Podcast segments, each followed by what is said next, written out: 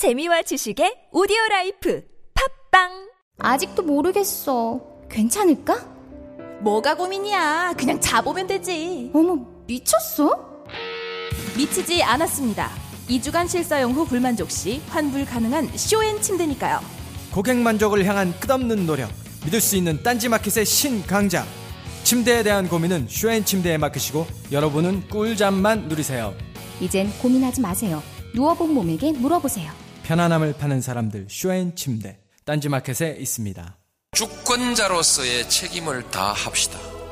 옛날에는 왕이 똑똑해야 나라가 편했습니다. 지금은 주권자가 똑똑해야 나라가 편하지 않겠습니까?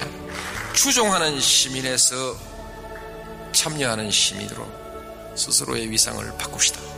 시간의 벽을 넘어 광장이 시민들에게 전하는 노무현 대통령의 이야기 대통령의 말하기 위시다 마우스 엄마, 나 가게 안 하고 싶은데. 너 너 너 가게 해봤니? 너 음식 만들어봤니? 인테리어는? 집기는? 일할 사람은? 운영은? 가게 자리는? 세금은? 너 돈이 있니? 나는 요술램프 몬스터 셰프다. 네가 원하는 모든 것을 들어주마. 맛집의 맛을 똑같이 만들어 주실 수 있어요? 맛뿐만 아니라 돈과 창업의 모든 비법을 알려주겠노라. 야하! 이젠 걱정 고민 끝. 네이버 검색창에 몬스터 셰프라고 쳐주세요 상담 문의 02-458-8838 몬스터 셰프 엄마 가글 했는데 입에서 뭐가 나왔어 어, 그거 올리덴탈 체크 가글이라 그런겨. 지금 쓰고 있는 가글 사용 후 확인해 보셨나요? 무색소, 무알콜, 무계면 활성제의 올리덴탈 체크 가글은 쉽게 나온 입안의 이물질을 눈으로 확인할 수 있습니다. 딴지마켓에서 판매 중입니다.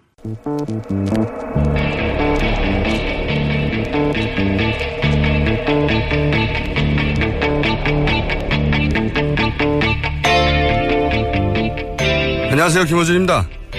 반기문 총장 금품수수 의혹에 대한 기사들이 등장하기 시작했습니다. 공직선거에 나선다면 피해갈 수 없는 검증 과정이죠. 모두들 각자의 방식으로 모든 종류의 질문을 하게 될 겁니다. 제가 반드시 물어야 한다고 생각하는 것은 올해 1월 1일 박근혜 대통령에 전화해서 위안부 할머니들의 반대에도 불구하고 졸속으로 합의해버린 위안부 협상을 두고 올바른 용단을 내린 데 대해 역사가 높게 평가할 거라고 박근혜 대통령을 칭송한 대목입니다. 유엔의 정신은 약자 보호조. 피해자 약자 입장에서 결정된 것이 아니라는 이유 하나만으로도 유엔 기준의 정면으로 배치되는 이 위안부 졸속 협상을 유엔의 수장이 거꾸로 칭송했다는 사실. 그렇게 명백히 피해자인 위안부 할머니 편에도 서주지 못하는 사람이 약자의 의사를 완전히 유린한 그 협상을 비판하기는커녕 오히려 권력의 편에 서서 그 협상을 칭송한 사람이 어떻게 훨씬 거대한 권력인 미국과 중국과 러시아와 일본의 압력과 이해관계와 알력을 이겨내고 우리 국민들 편에 서서 그들을 맞상대할 수 있겠는가? 저는 그걸 묻고 싶습니다. 김어준 생각이었습니다.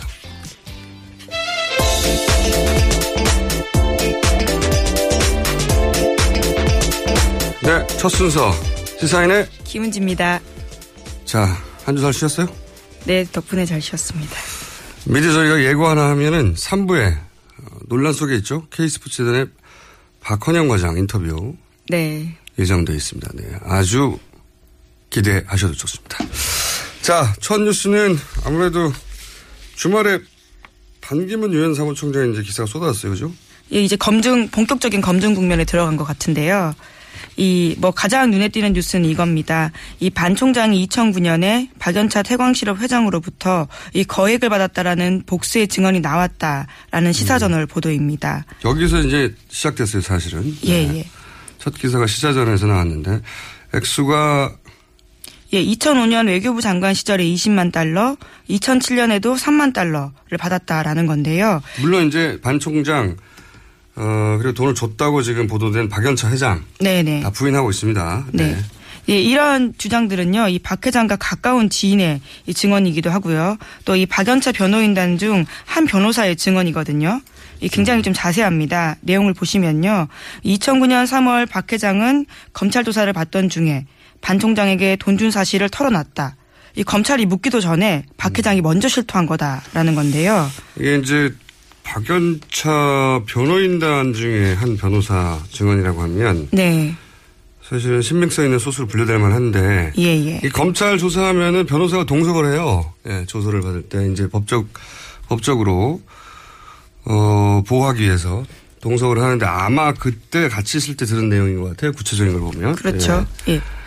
그런데 또 검찰은요, 이제 이런 이야기를 들었으면 사실은 굉장히 이제 조사를 열심히 해야 되는 상황인 건데, 이 그 이야기를 듣고는 갑자기 조사를 멈췄다라고 하는데요. 음. 그리고 나서는 몇 시간 후에 돌아와서 이 반 총장이 유엔 사무총장 된 지 2년밖에 안 됐으니까 덮어두고 가자 이렇게 이야기를 했다라는 겁니다. 음. 이제 그러면서 박 회장의 신문 조서에도 이 관련 내용은 삭제했다 라고 이 이야기하고 있습니다. 음. 이미 삭제됐으면 뭐 사실관계는 확인할 수가 없는 거죠. 어쨌든 그런 이야기가 변호 변호인단 변호사 입에서 나왔다는 얘기네요. 예, 예. 근데 이제 이게 나오자 관련 후속 뉴스들이 굉장히 많이 나왔어요. 네.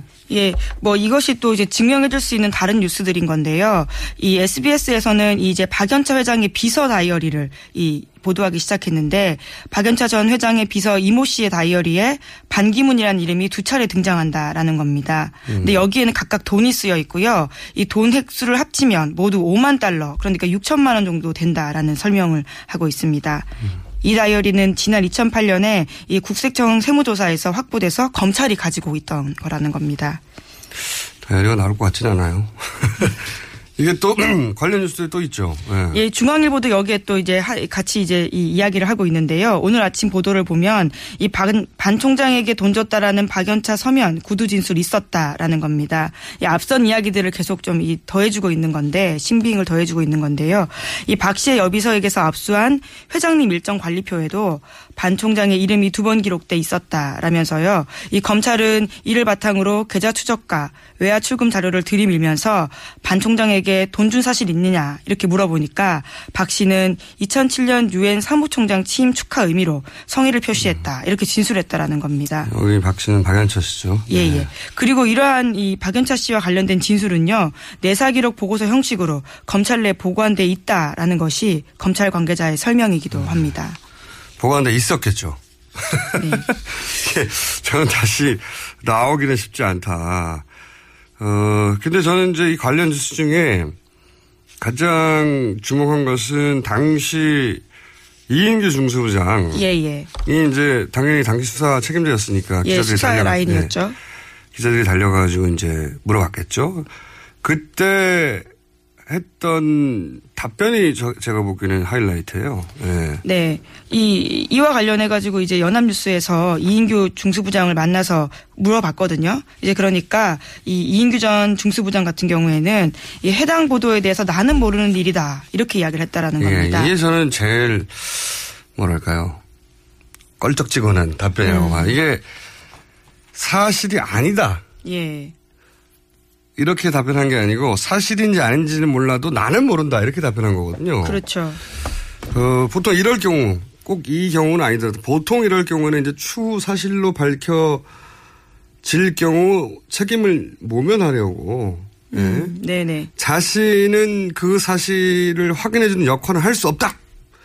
내 입에서 그 말이 나갈 수는 없어. 이런 의미로 보통 쓰는데 제가 특히 이 이인규 전 정수부장의 멘트 중에 주목하는 부분은 아니 공소시효도 지났다.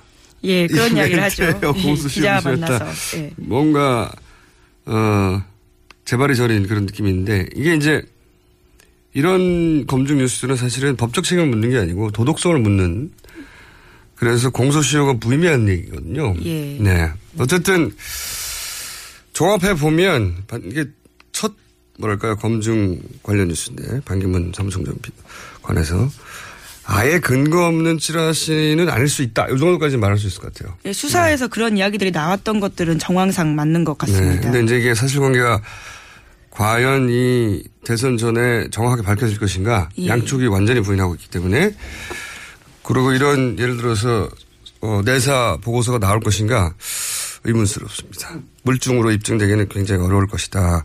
근데 저는 이게 주, 주시 뉴스라고 생각하는 게 인사 관련 검증 뉴스는 이제 어차피 나올 수밖에 없어요. 이제 시작이죠. 네. 예. 너무 오랫동안 거론됐지만 처음으로 이제 앞에 쓰는 거란 말이죠. 예, 검증의 예. 무대. 근데 저는 이 그 소스가 검증의 소스가 의외로 어 친박일 수도 있다. 아, 예, 예. 아니 항상 친박이 아니라 친박일 수도 있다 하는 관점에서 이 뉴스를 볼 수- 필요가 있다고 생각하는데 왜냐하면 이런 소스라는 건 결국 사정기관 예. 그렇죠. 정보기관밖에 나올 수, 정보기관에서 나오는 게 가장 확실하고 이들 기관을 현재까지 어쨌든 통제하는 것은 정권인데 그러니까 친박이라는 얘기죠. 네. 그 장악이 약해지긴 했지만. 예. 어 근데 이제 반기문 총장이 비박 혹은 국민의당 쪽으로 쉽사리 몸을 움직일 수 없도록 야 우리가 커버해주지 않으면 당신 재미없어. 이런 시그널 용으로 간혹 가다가 이런 인사 관련 검증 뉴스가 친박 쪽의 소스를 통해 나올 수 있는 여지가 있다. 여지가 있다. 네. 그런 관점에서 반기문 검증 뉴스를 볼 필요가 있다는 의미에서 주시합니다. 네. 자, 근데 반기문 관련해서 제가 개인적으로 가장 주목한 것은 그 노래가 나왔잖아요. 노래. 예, 예. 네. 그 잠깐 읊어주세요. 예, 그반 총장 관련해서요. 이게 내일 이 팬클럽 창단식이 있다고 합니다. 이 반딧불이 충북 충주시의 장립기념 행사라고 하는데요. 여기서 이 처음으로 선보일 노래가 있었는데 이 제목이 거목 반기문입니다. 거목 반기문. 예, 이 충주는 반 총장이 중 초중고 시절을 보낸 곳이기도 하거든요. 네. 여기서 이 거목 반기문이라는 제목의 노래를 이 행사 합창곡으로 결정했다고 하는데 하지만 이것이 좀 이 가사를 보시면 나중에 보시면 아시겠지만 이좀 굉장히 좀 논란이 될 소지가 있습니다. 그래서 합창을 취소했다는 거 예? 예, 그렇습니다. 아, 제가 어젯밤에 기사를 봤어요. 이게 안 부른다고 하니까. 예. 취소됐다고 하니까. 저는 이게 이런 거 궁금하면 참을 수가 없거든요. 제- 즉시 야밤에 어제 저희 제작진에게 연락을 했습니다. 이 악보와 가사를 구해서 우리가 대신 들려드리자. 그래서 저희 제작진이 다들 연말 송년회 하고 있는데 예, 개인적으로 밴드를 섭외해서 섭외했다는 건 방송을 왔다는 얘기가 아니에요. 네. 그냥 그 자리에서 그냥 연주를 한 거예요. 휴대폰으로 녹음해가지고. 그리고 이제 그걸 어제 따긴 땄는데 부를 사람이 없잖아요. 그래서 저희 막내 작가가 할 수 없이 차출됐어요. 막내 작가가 그 반주에다가 노래를 완전 간의 숭어음으로 제작해서 저희가 최초로 공개합니다. 잠시 들어보겠습니다.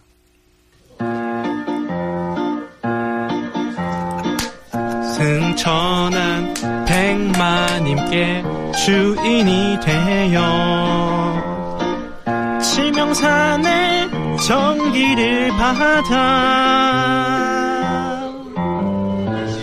부모님 주신 총명함으로 국원성에 출생하셨네 반성회대 학창시절. 선한 마음 흔들림 없이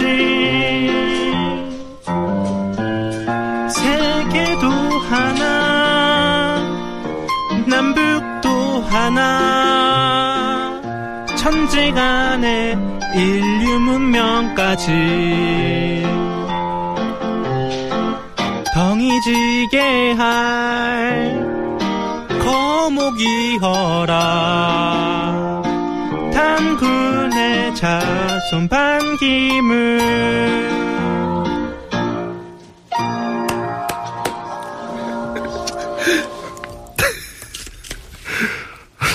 아니 만든 음악을 안 쓴다고 하니까 저희가 너무 아까워서. 앞으로 저희가 어, 반기문 총장 뉴스 나올 때마다 백그라운드 음악으로 저희 틀려고 합니다. 네.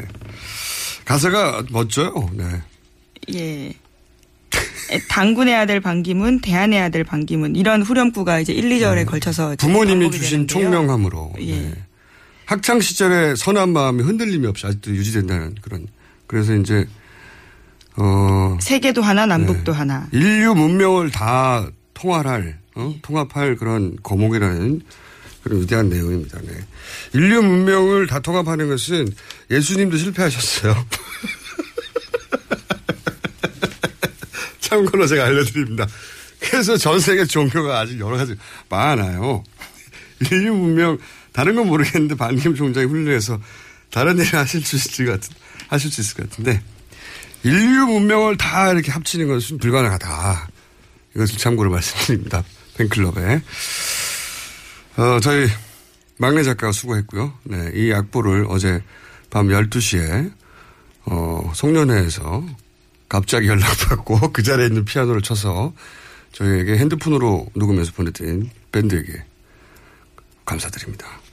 자, 다음 뉴스 전해주십시오. 네, 저 김종 차관이 재직 당시 김기춘 전 비서실장을 통해서 인사청탁을 한 정황이 확인됐다라는 보도입니다. 이 박영수 특별검사팀이 조사하고 있는 건데요. 유진용 전 문체부 장관을 조사하면서 나온 진술이라고 합니다. 2014년 3월에 이 김종 전 차관이 이 신설되는 평창 올림픽 조직위원회 부위원장 자리에 자신과 친분이 있는 문체부 전 고위 관계자를 임명해달라라고 추천했다라는 건데요. 하지만 유 장관이 해당 인사에 뇌물수수 전력을 들어서 거절하자 다음날 유 장관에게 김기춘 실장이 직접 전화를 걸어서 임명을 재차 요구했다라는 겁니다. 굉장히 매우 특이한 보도라는 의미에서 저는 주시하다고 보는데 김정정 차관이 김기춘 전 비서 실장에게 예. 뭐 나이나 직급이나 위상이나 영향력 모든 면에서 뭔가 지시할 수가 없어요. 그렇죠. 예. 근데 김, 김종 전 차관이 실패한 걸 김기춘 전 비서실장이 나섰다면 당연히 김종 전 차관에게 그걸 시킨 사람이 있고 예. 김종이 실패하자 그 사람이 다시 김기춘에게 시킨 거. 근데 우리는 이제 그 시킨 사람이 최순실일 가능성이 상당히 높다는 걸 이제 이미 알고 있잖아요. 그렇죠. 더군다나 평창 동계올림픽. 올림- 어, 동계올림픽을 노렸다는 것도 알고 있고 그러면은 김종 차관이 김기춘 통해 인사 개입한 거다라는 보도가 나갈 게 아니라 네. 김종이 최순실에게 얘기하고 최순실은 박근혜 대통령에게 얘기하고 박근혜 대통령은 김기춘 비서실장에 지시하는 이런 인사청탁의 패턴 음. 예, 예, 예. 그 구체적 사례가 밝혀진 거다. 예. 왜냐하면 이 말을 한 사람이 유진용 예, 전 장관입니다. 전 장관 전혀 다른 소스에서 이 말이 나왔단 예. 말이죠. 그러니까 다시 한번 이 인사 개입의 패턴의 증, 증인이 나타난 거예요. 그죠? 근데 이 기사는 굉장히 대단히 특이하게도 박근혜 대통령이나 최순실 이름이 등장하지 않아요. 여기에. 아, 네, 그렇습니다. 김종 전 차관이 김기춘을 통해서 인사 개입을 했다고 기사가 뚝 나와요. 네. 하다만 보도인데 중간에 이걸로 부하 최순실 박근혜 이름이 등장해야 되거든요. 네, 네. 대단히 특이한 기사예요. 왜냐하면 최근에는 이렇게 중간을 빼놓, 빼고 보도한 하다만 보도가 없어요. 그렇죠? 우리는 구도를 알기 때문에. 그래서 저는 이게 왜 주목한 주시냐면 그러니까 최순실 관련 보도를 하려고 하는 KBS 보도국 기자들과 예. 물증을 통해 확인된 건 아니지 않느냐며 박근혜 대통령과 최순실 이름을 빼려고 한 데스크 그 신랑이가 만들어낸 하다만 보도 아니냐. 이게 내용에 주시한 게 아니라 이런 관련 뉴스도 많이 나왔는데 제가 보기에는 음. 현재 KBS 처지를 드러낸다는 의미에서 저는 주시하다고 음. 봅니다. 이 뉴스가. 이거 이제 미디어 오늘처럼 언론사 상단을 매체 확인해 볼 필요가 있다. 예. 네. 이게, 이게 이상한 보도예요. 채- 어, 인사 개입, 현 정국 인사 개입 보도로 나왔는데 김종과 김기춘 이름만 등장하고 최순실과 박근혜 이름이 등장하지 않는 매우 이상한 보도입니다. 자, 다음 뉴스 한 두 개 정도 더 할 수 있을 것 같네요. 네, 그 다음은요? 네, 이 24일 소환 조사됐던 저 조욕대위가요. 이 다음 날 새벽 3시까지 조사를 받았었는데 이 박영수 특별검사팀에서 이 조대위에 대해서 추가 소환 여부를 검토하고 하겠다고 밝히면서 이 30일 음. 미국으로 출국 예정된 조대위가 출국 금지 될지 관심이 집중되고 있다라고 어. 합니다. 이 기사도 많이 났던데 그 제가 궁금했어요. 굉장히 로봇 같이 얘기했잖아요. 거기서. 굉장히 예, 정제되어 있다. 뭐 네. 좋게 말씀드리면 예. 근데 이제 제 실제 모습이 궁금했어요. 실제 모습이 그렇고 그런 분도 있고 그래서 그렇게 답변했을 수 있지 않습니까? 제가 이제 평소 모습에 대해서 약간 취재를 해봤더니 궁금하면 못 참거든요. 매우 밝고 활달하고 그리고 솔직하고 음, 예, 예. 사람들한테 다정다감한 스타일이다. 그리고 이렇게 질문에 이렇게 즉각 막힘없이 튀어나가지고 어떤 의미에서는 공격적으로 답변하잖아요. 네. 그런 언변도 아니다, 실제로는. 그래서 평소 모습을 아는 분들은 매우 놀랐다. 말하자면 얼마나 많은 연습을 했으면 저렇게 됐을까 하는 게 이제 제가 들었던 반응이고 그런 의미에서 보면 참 잔인하다는 생각도 했어요. 음, 예. 그러니까 이 어디 있었는지 모르겠지만 자기 책임을 다 못한 박근혜 대통령 7시간 그거를 해결해 주려고 이제 이 한 사람 인생을 전 국민 앞에서 아주 망가뜨리는 거거든요. 이분은 평생 꼬리표를 달고 다닐 거예요, 아마. 그죠? 예. 네. 인터넷 댓글 보면 비난 일색인데 그렇게 답하도록 오랫동안 훈련받았다. 일개 대일 뿐이거든요. 어, 그런 훈련시킨 정권을 탓하는 게 맞다고 저는 보고 좀 안타깝더라 하는 생각도 들었어요. 듣고 보니. 예. 그렇지만 이 훈련의 결과로 어 기존 청문회에서 밝혀진 세- 내용을 뒤엎은 것도 있어요. 훈련의 결과라고 저는 보는데 예를 들어서 의무실장이 이전 청문회에서 태반 주사 대통령만 맞았다고 막 예. 몰리다가 어쩔 수 없이 답변했거든요. 조도에는 근데 10명 맞았다고. 그렇죠. 네. 간호장교는 의무실장 지휘하에 있습니다. 그러니까 이게 말이 안 되는 게 간호장교가 의무실장 모르게 직원들 10명에게 주사를 놨다는 말이 되는 거예요. 예. 네, 그, 그 말이 안 되는 것 같고. 아마 뭐 태반 주사 맞았던 직원들 10명 손두고 나올 수 있어요. 앞으로. 그리고 음, 또 중요한 대목이 대- 오전에는 대통령한테 각을 줬는데 용도가 뭔지 모른다고 그랬다가 오후에 인후, 인후통에 쓰이는 거라고 예. 말했거든요. 쉬는 시간에 모종의 지시를 받았을 정황이라고 저는 보는데 정황 추정입니다. 왜냐하면 정말 인후통 목적이면 그걸 갖다 준 간호장교가 모를 리가 없잖아요. 그렇죠. 네, 오전에 모른다 그랬거든요. 그리고 이제 뭐 만난 사람 없다고 하다가 뭐 친구들 만나고 어, 군에도 상보 허, 어, 사- 어, 보고를, 보고를, 했고 예. 네. 그런 나- 많이 나왔죠. 네. 자 제목 한두 개 정도만 전할 수 있을 겁니다. 제목만. 예, 이 JTBC가 보도한 내용인데요. 우병우 장인 이상달 회장이 최태민 회장 모적 목사와 이 호용 호재하는 사이였다라는 겁니다. 제목만 전하기는 너무 큰 뉴스네요. 제가 간략, 간략 하게 정리하면, 어, 우병우 전 민정수석의 장인 이상달 씨가 우리가 오랫동안 예. 이 전국에서 끊임없이 들어왔던 최태민 씨하고 호영호제하는 사이였다는 거예요. 처음으로 밝혀진 대단히 충격적인 내용이라고 봅니다. 예, 한 제보자의 증언이긴 합니다. 네. 근데 너무 디테일해요. 그러니까 최태민 씨가 우병우 전 민정수석 결혼식에 참석도 했었고 예. 그리고 최순득 씨가 따라다녔고 이 이야기의 핵심 뭐냐면 우병우 장인 장모 어, 그, 그 부모 때 말하자면 우병우 민정수석이 이제 딸과 결혼한 거니까 이 집안에 그 부모 때부터 알았다는 거예요. 이 처가와 아주 깊은 예. 인연이 있었다. 그리고 그 자식 때가 그 이전에 왔다 갔다 했다는 거예요. 최순득 씨도 왔고 그러니까 어떻게 최준 씨를 모를 수가 있어요. 결혼식도 최태민 씨가 참석했다는데 여기서부터 큰 뉴스가 터져 나올 거라고 봅니다. 새끼를 치고. 자, 오늘 여기까지 해야 될 것 같아요. 시간이 없어가지고. 네. 지금까지 예, 시사인 김은지였습니다. 감사합니다. 네, 감사합니다. 굶고 뛰고 땀 빼고 다 해봤다. 그래봐야 소용없었다. 다이어트는 결국 먹는 게 문제다! 동결건조 채소와 동물, 단백질, 그리고 효소와 비타민, 미네랄로 만든 다이어트 전용 그린 스무디로 하루 한두 끼만 바꿔 드세요. 검색창에서 비타샵을 검색해 주세요. 아무도 묻지도 따지지도 않고 가입하셨다고요? 보험은 너무 어려워요. 걱정 마십시오. 마이보험 체크가 도와드립니다. 1800-7917 마이보험 체크로 지금 전화 주세요. 1800-7917 이미 가입한 보험이나 신규 보험도 가장 좋은 조건을 체크해서 찾아드립니다.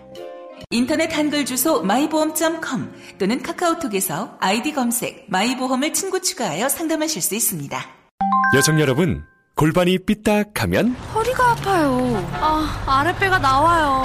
골반이 바로 서야 건강도 아름다움도 바로 섭니다. 바디로직을 입으세요.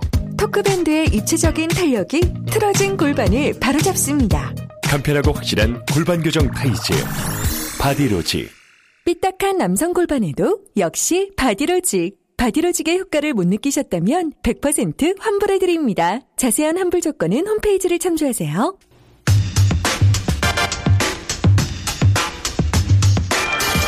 월요일 첫 번째 인터뷰 시간 사이다 하면 이재명 시장 이전에 바로 이분이 있었습니다. 수도에 노회찬 의원 나오셨습니다. 안녕하십니까? 네, 안녕하십니까? 네.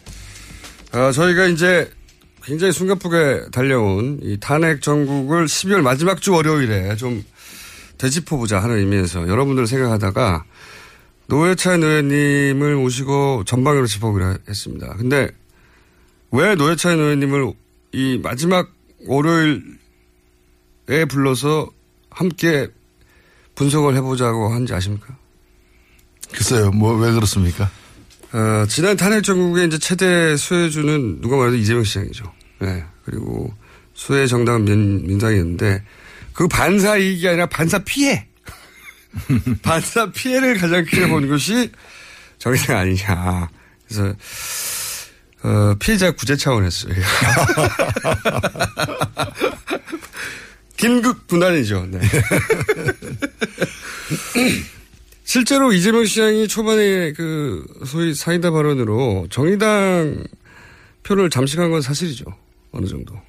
그렇게 뭐 분석 정의당 표 이외에도 많은 표를 잠식했지만 많은 표를 가져가 정의당 표가 원래 많지 않기 때문에 그러니까 제 말이 그 말입니다. 조금씩 조금씩 다 가져갔는데 네.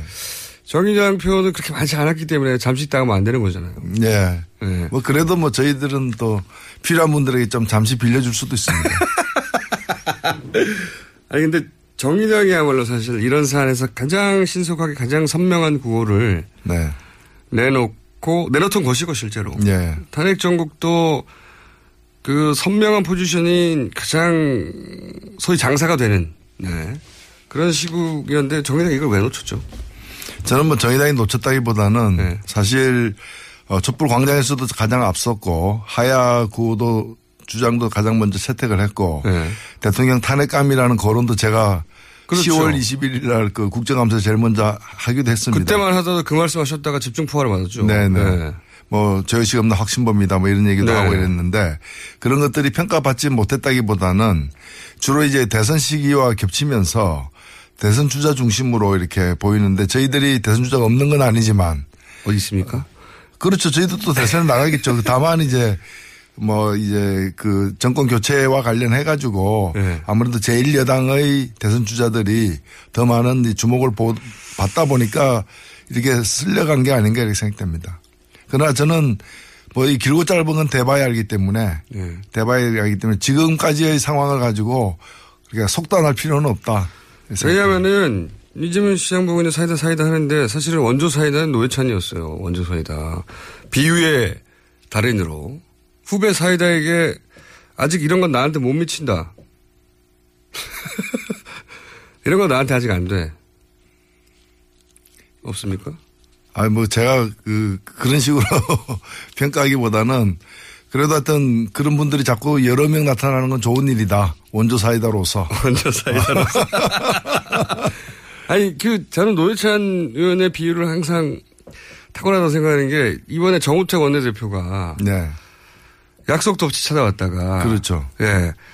그 일부러 안 만, 안 만나시는 거 아니에요. 이렇게 약속도 예. 없이 자기 자기 광을 판다고. 일방적으로. 왔죠. 그래서 이제 문전 막대가 문 앞에서 친박이 기다린다는 뜻이라고 그렇게 가- 야, 역시 감각이 죽지 않았구나. 그렇게 생각했는데 왜 이 인기를 이번 탄핵 정부에서 노회찬 의원이 아니라 이재명 시장이 가져갔을까? 계속 생각을 했어요. 예, 저는 뭐 별로 질투심 느끼지 않고요. 그래서 어, 말씀하신 예. 대로 아 대선 주자가 아니어서 그렇구나. 이번에 대선 주자로 나오십니까? 어, 조만간 결정을 할 겁니다. 근데 이제 아, 이 정의당은 말이죠. 다른 당은 대선 주자라고 선언한 사람 별로 없어요. 네. 공식 선언한 사람 은 없어도 언론이 그렇게 이렇게 비추어 가지고 예. 그런 식으로 평가를 받고 있는데 저희들 같은 경우에는 그렇지 않은 상황이어서 뭐 이럴 정도에는 뭐 공식적인 절차가 있지 않겠는가 이렇게 생각하고 있습니다. 아니 정의당에 지명도 있는 두 분이라고 하면 네. 당을 사실상 십수년간 이끌어온 두 명의 이름은 노회찬 신선영 아닙니까? 예. 그러면 이분들이 돌아가면서 서울시장에 차출되고 저기도 차출되고 하셨잖아요. 그래서 이번 대선에서 두 분 중에 한 분이 나오는 걸로 이렇게 이미 예정되는 상황 아닌가요? 그렇죠. 뭐, 아니 뭐 두 명 중에 한 명이라기보다는 우리 또 전호선 대표도 있고 다른 주자가 있을 수 있으니까. 예. 아니, 그러니까 두 분 중에 한 분이 약간 식상한 면도 있습니다. 아, 그렇죠. 그런 걱정도 있죠. 예. 예. 이, 우리 저기, 김호준 총수를 영입할까 하는 생각도 있습니다. 아니, 제가 최근에 무슨 생각을 했냐면 정의당에 어, 당적을 둔 당원 혹은 뭐 의원들 중에 최근 지명도가 급상승한 유시민 작가가 있지 않습니까? 물론 네. 평당원으로 알고 네. 있는데. 물론 본인은 거절하겠죠. 예, 당연히. 뭐 거절하겠 출마를 안 한다고 했으니까. 어. 당원을 강제 차출시킨 방법 같은 거 없어요? 한번 논의해 보겠습니다. 아니, 저는, 아, 이때 노유찬 의원과 심상정 대표, 두 분 다 대표죠. 원내대표와 대표. 아, 두 분 중에 또 한 분이 나오면 두 분 다 저는 좋아하긴 합니다만. 너무 오랫동안 두 분이 해왔다. 저 새로운 인물이 나가지 않을까요? 야, 그런 시각에도 저는 공감하고요. 예. 자, 아니 물론 저는 노회찬 의원이 대선 후보에 부족하다는 얘기가 아닙니다. 아, 잘 알고 있습니다. 잘 알고 있습니다. 전국 얘기도 좀 해보자면 예. 전방위로 한번 짚어보려고 하는 건데 예. 얘기를 일단 그 친박은 소생하고자 하는 어, 회생, 환생하고자 하는 의지가 굉장히 강한 것 같아요. 네. 그래서 임명진 목사님이 비대위원장이 됐고 비박 탈당도 약간 주춤해서 몇 명 빠지는 것 같기도 하고 어, 소생 가능하다고 보십니까? 시간이 지나면 잊을 거야 이런 얘기도 있는데 결국에는 뭐 저는 박근혜 대통령과 함께 박정희 전 대통령도 그리고 친박도 다 이렇게 수, 뭐 순차적으로 장례를 치르게 되지 않을까 이렇게 생각이 됩니다. 장례를 치르게 되지 않을까. 비유도. 근데 이제 워낙 그 세력의 덩어리가 크고 그리고 어, 어쨌거나 현재 전국을 어, 정권을 지고 있는 쪽이고 그렇다는 얘기는 사정기관에 약해졌지만 통제력도 어느 정도는 살아있을 것이고 그리고 뭐 여러 가지 노력을 하지 않을까요? 불가능하다고 보십니까? 그 결국에 이제 뭐 유일한 기회는 차기 대선에서 그렇죠. 네. 어떤 배에 누구와 함께 탔느냐. 네. 왜냐하면은 그 친박만 가지고서 할 수 있는 일은 뭐 죽는 길밖에 없다고 보여집니다. 네. 그 친박은 꼭 독박이다. 독박이다. 아, 근데 예, 그래서 다른 배에 올라타려고 하겠죠. 근데 그 배에 누가 함께 하려고 하겠느냐. 네. 아니면 뭐 더 구체적으로 보면 반기문 후에 같이 승선을 하게 되는지 네. 여부에 따라서 달라질 것이라 보여집니다. 반기문 그러면 이제 비박도 이제 반기문 국민의당 비롯해서 사실은 민주당 정의당 제외하고는 다 땡기려고 해요. 그죠? 아, 그렇죠. 아, 민주당도 그러니까 땡기려고 합니까 혹시? 아니요. 뭐 민주당까지는 저는 아니라고 아니, 보여요. 정의당에서도 반기문 사무총장을 땡길 의사가 있어요? 저희들은 그 사람을 땡길 가능, 그 생각이 없습니다. 정의당이 아무나 올라탈 수 있는 배는 아닙니다. 그건 최소한 정의당에 올라타려면 정의감이 있어야죠. 정의감이 있어. 예. 아니, 몸을 불살른다고 하면서 촛불 하나 이렇게 들어보지 않은 사람이 초 하나 불살르지 못한 사람이 어떻게 몸을 불살릅니까?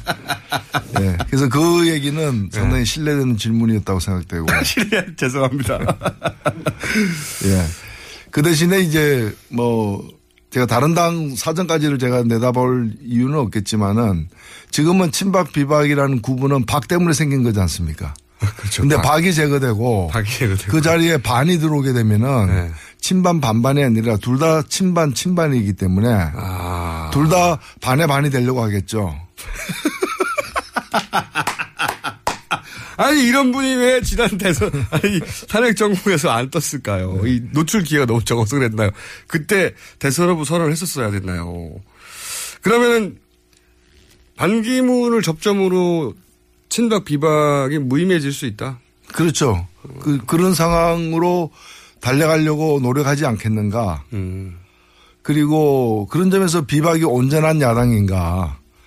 갈림길에 서 있다고 생각됩니다. 일시적 야당이긴 한데 이제 집권당이 아니게 되면은 좀다 야당이니까. 예. 네. 그러나 가려고 하는 방향이 어 멀리 보고 길게 보고 하나의 새로운 어떤 보수 개혁 세력으로서 발돋움 하려고 할 것인지 아니면 당장의 대선에서 우선 어떤 집권 내지 좀 더 나은 상황을 만들기 위해서 여러 세력의 합종 연행에 그다 들어가는 그래서 마치 뭐 노아의 방주도 보면 종류가 다양한 인간도 있고 동물도 있고 다 있었습니다만은 인간도 있고 동물. 그 방기훈 방기훈호의 사드 찬성론자 사드 반대론자 뭐 다 들어가는 거의 뭐 노아의 방주급 어.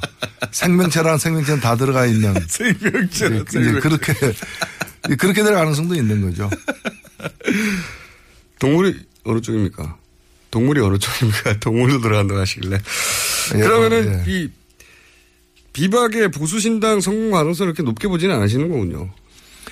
예, 저는 뭐, 이 개혁적인 보수 정당이 나오는 거는 한국 정치 발전에서 굉장히 필요하고, 어, 환영할 일이라고 생각이 됩니다. 그러나, 어, 지금 현재 비박으로서는 그, 어, 어떤 정체성을 가지고 갈 것인지, 그리고 그야말로 바깥에서 어떤 기득권에 연연하지 않고 보수, 개혁 보수 정당으로서 발돋움하려고 그 고난 행군을 마다하지 않을 것인지 아니면 각종 다양한 어 세력들과 하여튼 뭐 반기문 호에 올라타려 타는데 그, 그렇게 올라타다 보면 아마 친박하고도 만나게 될 거고 어 그렇게 되면은 그 과연 그게 어떤 집단이냐라는 것이죠. 사실 그, 그 비박의 수장이라고 할 수 있는 김무성 전 대표는 박근혜 대통령이 추진해왔던 국정요구서의 찬성론자예요. 절대적인.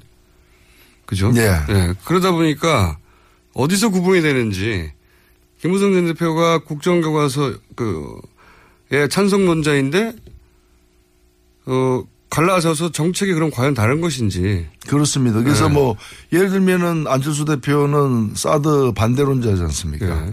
유승민 대표는 사드 찬성론자지 않습니까? 이제 그런 문제들이 생기는 거죠. 그러다 보니까 김무성 전 대표가 그 반문 세력 다 모이자. 네. 어. 그리고 또 이 탈당해서 개혁 보수 신당을 만드는 이유가 좌파 정권 네. 탄생을 저지하기 위해서다. 그래서 특정 후보 중심의 세력을 갖다가 그냥 좌파로 몰아버리는 네. 진짜 좌파는 가만히 있는데. 그러니까요. 사실 이 민주당은 좌파가 아니죠. 유럽, 아, 좌파가 아니죠. 네, 유럽 쪽 근데 기준으로 보자면 보수 정당이죠, 보수 정당. 근데 이제 네. 극우파가 볼 때는 자기 오른쪽에 자기 왼쪽에 있는 게 확실시 되니까 네. 극우파 입장에서는 모든 게 다 좌파죠. 뭐. 그러니까요.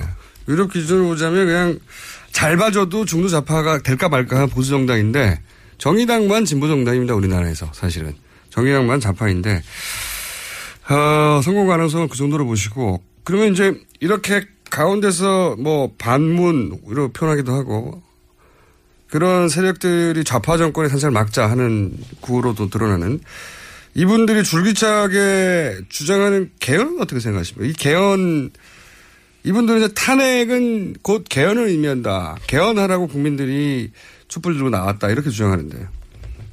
어, 뭐 국민 사칭하지 마라 이런 얘기를 하고 싶은데 사칭. 예. 사실 그 개헌 그 촛불 강장에서 나오는 얘기는 대통령 한 사람만을 끌어내리는 것이 아니라 한국 사회가 달라져야 된다는 그렇죠, 의미에서 그렇죠. 예.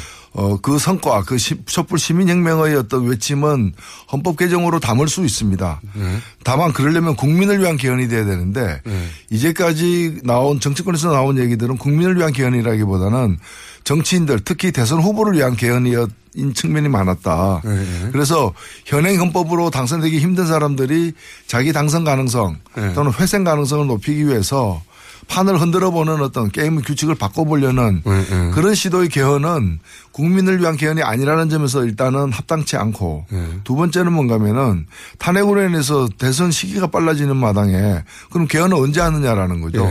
네. 제가 볼 때는 탄핵이 이번에 헌법재판소에서 빠른 시일에 가결돼야 된다고 믿는다면은 개헌은 안 된다고 봐야 되는 것이고 네. 물리적으로도 대- 불가능하니까. 물리적으로 그래서 그렇다면은 또 그러나 국민을 위한 개헌이라는 필요성은 있는 것이라면은 대선 주자들이 책임 있게 개헌안을 내놓고 대선이 끝난 후에 특정 시 다음 차기 정권의 네. 이른 시기에 개헌을 갖다 실시하는 네. 그래서 개헌에 관한 로드맵과 개헌의 내용 방향을 갖다가 책임 있게 제시하는 하고 함께 평가받는 것이 필요한 네. 어, 시기 아닌가 이렇게 생각됩니다. 그러니까 지금 당장 개헌하자고 하는 개헌론자들이 말하는 개헌은 그 단독 집권이 불가능한 어떤 세력 기업들이 자기 회생계 찬스를 보거나 아니면 뭐 자기들끼리 지분 계약서 같은 거죠 사실은. 예, 그렇다면 이렇게 나누자. 이렇게. 그렇게 가게 되면은 그게 주로 원 포인트 개헌 내지 뭐 이런 식으로 변질될 가능성이 높은데 결국에 더 중요한 개헌 사안들 국민을 위한 기본권이라거나 또는 직접 민주주의 강화라거나 이런 국민을 위한 개헌 사안들은 뒤로 밀리게 되는 것이고 논의가 안 되게 되는 것이고 네. 반영이 안 되게 되는 것이니까 촛불 광장에서 개헌 요구와 배치되는 네. 개헌일 가능성도 높아진다는 거죠. 그리고 사실 정말로 개헌을 해서 정치 체제를 바꿔버리려고 하는 의지가 진짜로 있다면 자기들이 집권하는 용도로 개헌이 있다면 사실 선거제도부터 고쳐야 되죠. 예를 들어서 그 정의당에서 오랫동안 얘기했던 독일식 명마 어, 정당 명부제나 그렇습니다. 예. 왜냐면은요. 권역별 비례대표제나 예. 흔히들 이제 분권형이 어떻고 이런 얘기들을 많이 하면서 제왕적 대통령제의 권한을 갖다가 국회로 옮기겠다는 거 아닙니까? 네. 근데 그럼 국회는 제대로 뽑혔냐 이거죠. 그러니까요. 정의당처럼 7% 얻어놓고 국회 와서는 의석 점유율이 2%밖에 안 되는 예. 이런 승자 독식의 국회를 더 강화 선거제도 개편 없이 강화해 버리면 나쁜 게 더 커지는 종양이 더 커지는 거죠. 그렇죠. 맞습니다. 그래서 선거제도를 먼저 고치거나 함께 고치는 개헌이어야 되는데 이분들은 그런 얘기 안 해요. 안할 안 뿐만 그런 개헌이 과연 그러면 몇 달 내에 가능하냐라는 말도 거죠. 안 되는 거죠. 예. 예. 사실 이게 무슨 얘기냐면 아시는 분은 아시겠지만 소수 정당이 예를 들어 10% 얻은 정당이 있어요. 근데 1등만 지금은 때- 때문에 10% 얻어가지고 당선될 수가 없거든요. 근데 10%의 국민 목소리도 있는 겁니다. 그죠? 그러면 10%가 당연히 의석수로 반영이 돼야 되는데 그러자면 이제 뭐 독일처럼이나 이런 다른 제도가 있어요. 그럼 정당이 항상 억울한 것이 예를 들어 10% 뽑았다 그 10%의 지지를 전국적으로 얻어도 의석수가 한두 석밖에 안 나오니까 그러니까 그 민의가 제대로 전달 안 되고 그 소수 목소리는 죽는 건데 이렇게 선거 제도가 개선되지 않고 개헌을 말하는 사람들은 실제로는 이 전체적인 개헌이 개헌이 가야 할 방향에 동의하지 않는 그냥 권력의 도구로서 자기 지분 계약서를 쓰는 거다. 저는 이렇게 보거든요. 예. 네. 그렇습니다. 정의당이 말하는 개헌이 맞는 개헌의 방향이라고 저는 보는데 그런데 황교안 대행 체제는 어떻게 보십니까? 그분이 잘하고 있나요? 현안을 한번 쭉 짚어보는 겁니다. 황교안.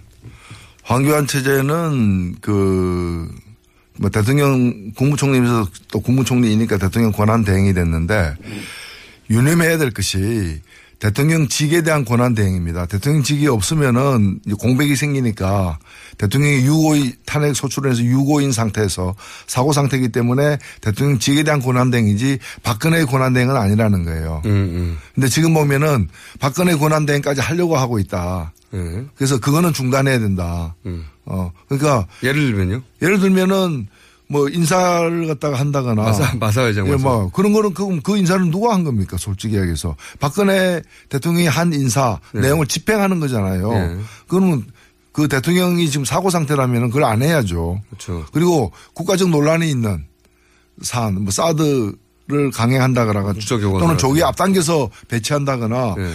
논란이 있는 국정교과서 문제에 관해서 민심에 반해서 추진한다거나 하는 것들은 그건 박근혜 표 정책들이잖아요. 네. 그건 중단돼야죠. 박근혜 대통령을 중지시켰으니까 직무를. 그렇죠. 아예. 이건 어떻게 보십니까? 그 청문회가 야 이거 이거 쓸모 있냐 이런 얘기도 나오는데 남은 기대는 이제 특검이거든요. 네. 특검에 대해서 특히 특검이 뇌물죄를 입증할 수 있을 것이냐 네. 이거는 이제 탄핵하고도 밀접한 관련이 있는 건데 소위 이제 삼성의 편법 승계 문제 이 문제가 특검을 통해서 드디어 해결이 될까 왜냐하면은 삼성 전문가 아니십니까? 네. 그리고 또 사실 삼성과 관련된 그 녹취록 때문에 의원직도 상실하셨고 네. 고생 많이 하셨잖아요 삼성 때문에. 근데도 삼성 총수 일가는 절대 감옥하지 않는 것으로 지금까지 전통을 이어왔는데 이번에는 어떻게 기대하세요? 이 특검을 통해서 가야죠. 가야죠. 왜 정경유착이 근절되지 않았는가? 그거는 삼성그룹의 이건희 회장이 그 수많은 어떤 이 범법 행위에도 불구하고 한 번도 그 제대로 처벌받지 않았기 때문에 네. 아들까지 청문회 나오게 됐거든요. 그럼 지금이라도 근절하겠다면은 정경련 탈퇴해가지고 될 문제가 아니에요. 그렇죠. 왜냐면은 이번에 국민연금을 통한 삼성 승계 편법 지원은 정경련과 무관하게 이루어진 일이에요. 맞습니다. 예, 그래서 정경련 탈퇴 또는 미래 전략실 해체 가지고 될 문제가 아니에요. 과거도 구조본 없애고도 그런 거 있- 많이. 했습니다, 이미. 그래- 그래서 네. 정경유착을 위한 유일한 방법은 뭐냐? 이재용 부회장이 감옥 가는 일입니다. 그밖에 없어요. 그리고 지금 상황 정황을 보면은 저는 특검이 잘 아직은 잘 하고 있다고 봅니다. 아직은 예, 칭찬해주고 싶은데 예, 지금 일단 뇌물죄에 초점을 맞추고 있는 것이고 예, 그 그렇죠. 뇌물죄와 관련해 가지고 대가가 오고 갔다고 보는 것입니다. 그렇게 의심하며 특검을 접근하는 것이 그렇죠. 그래서 보여요. 국민, 국민연금이 최소 3천억 정도의 자산 손실을 보면서 그 처음에 반대하던 네. 그 제일 모직과의 합병을 갖다가 그 바- 결정을 번복해 가지고 찬성하도록 기조를 바꾼 일. 네. 그리고 그 모든 절차가 끝난 뒤에 대통령이 7월 25일 날 2015년 7월 25일 날 그 이재용을 만나 가지고 어 결국에는 삼성에 대한 그, 그, 그 지- 최순실 모인에 대한 지원. 네. 에까지도 거기서 저는 최종 승인이 났다고 봅니다. 네, 그리고 그때 사실 입금이 됐죠 또 최순실에게. 그, 예, 그렇죠. 그 이후에 그 상상할 수 없는 그런 어떤 특혜 지원이 이제 이루어졌기 때문에 주고받았고 이런 공모에 박근혜, 최순실, 이재용이 다 함께 했다고 보는 거예요. 그런데 삼성은 워낙 수많은 위기에서도 항상 빠져나왔기 때문에 그죠? 아 이번에는 잡히나 보다 했었는데 매번 빠져나갔어요. 사실은 그 어, 노회찬 의원님이 그 공개된 녹취록도 보면 이거 뭐 명백한 건데 당한 건 의원님입니다. 아, 그 길고 짧은 건 대봐야 합니다. 대봐야 됩니까? 자, 현안을 확 간단하게 다 짚어보려는데 시간이 벌써 다 돼가네요. 대통령 7시간은 어떻게 생각하십니까? 예, 뭐, 일단은, 어, 그 일곱 시간 동안 뭘 했다는 걸 말을 못하고 있지 않습니까? 난그 자체가 저는 문제라고 보고, 현재로서 구체적인까지는 몰라도 심신이 정상이 아니었다. 어, 몸과 마음이 정상이 아닌 상태로 일곱 시간이 지, 지속됐다는 건 분명하다. 그 국가적인 어떤 위기 상황에서 어, 상- 상- 상상만 해도 끔찍한 그런 일이죠. 예. 반기문 사무총장에 대해서 간단하게 초표를 하신 걸로 제가 그러면, 예. 정의당에 영입할 의사가 없다. 전혀 없습니다. 그러면 간단하게 몇, 몇 분들 제가 읊어볼 테니까 한두 마디. 아유, 뭐. 예를 들어 손학규 전 대표가 한마디로 하자면요. 플레이어가 예, 되고 싶은 아니, 그분은 글쎄요, 뭐, 개헌 예. 이 목표다. 개헌되지 않는다면 출마하지 않겠다고 말씀을 하셨기 때문에 예. 그리고 또 개헌은 대선 전에 이루어질 가능성이 거의 없기 때문에 이번 대선과는 무관하지 않은가 해서 무관하지 않은가. 일단 출마하지 않으신다고 이제 공언을 했기 때문에 아마도 그, 그 이후의 개헌. 예. 그러니까 아마도 제가 볼 때는 여러 후보들이 내가 되면은 개헌을 위해서 임기를 단축하겠다라거나 내가 되면은 개헌과 다름없는 분권형 통치를 하겠다라거나 이런 어떤 여러 그 개헌과 관련된 그 정책 구상 그런 관, 그런 거와 연관되어서 어떤 뭐 또 활약할 여지는 있지 않겠는가 보이죠. 아, 이게 점점 재밌어지는데 내년에는 아무래도 저희가 의원님은 고정 코너를 하나 만들어야 되지 않겠나 이런 생각을 합니다. 오늘은 여기까지 하게 될 것 같아요. 예, 고맙습니다. 순식간에 30분이 지나갔네요. 지금까지 노회찬 정의당 원내대표였습니다. 감사합니다. 네, 감사합니다. 자, 저희는 잠시 쉬었다가 K스포츠 재단의 박관영 과장 3부에서 만납니다.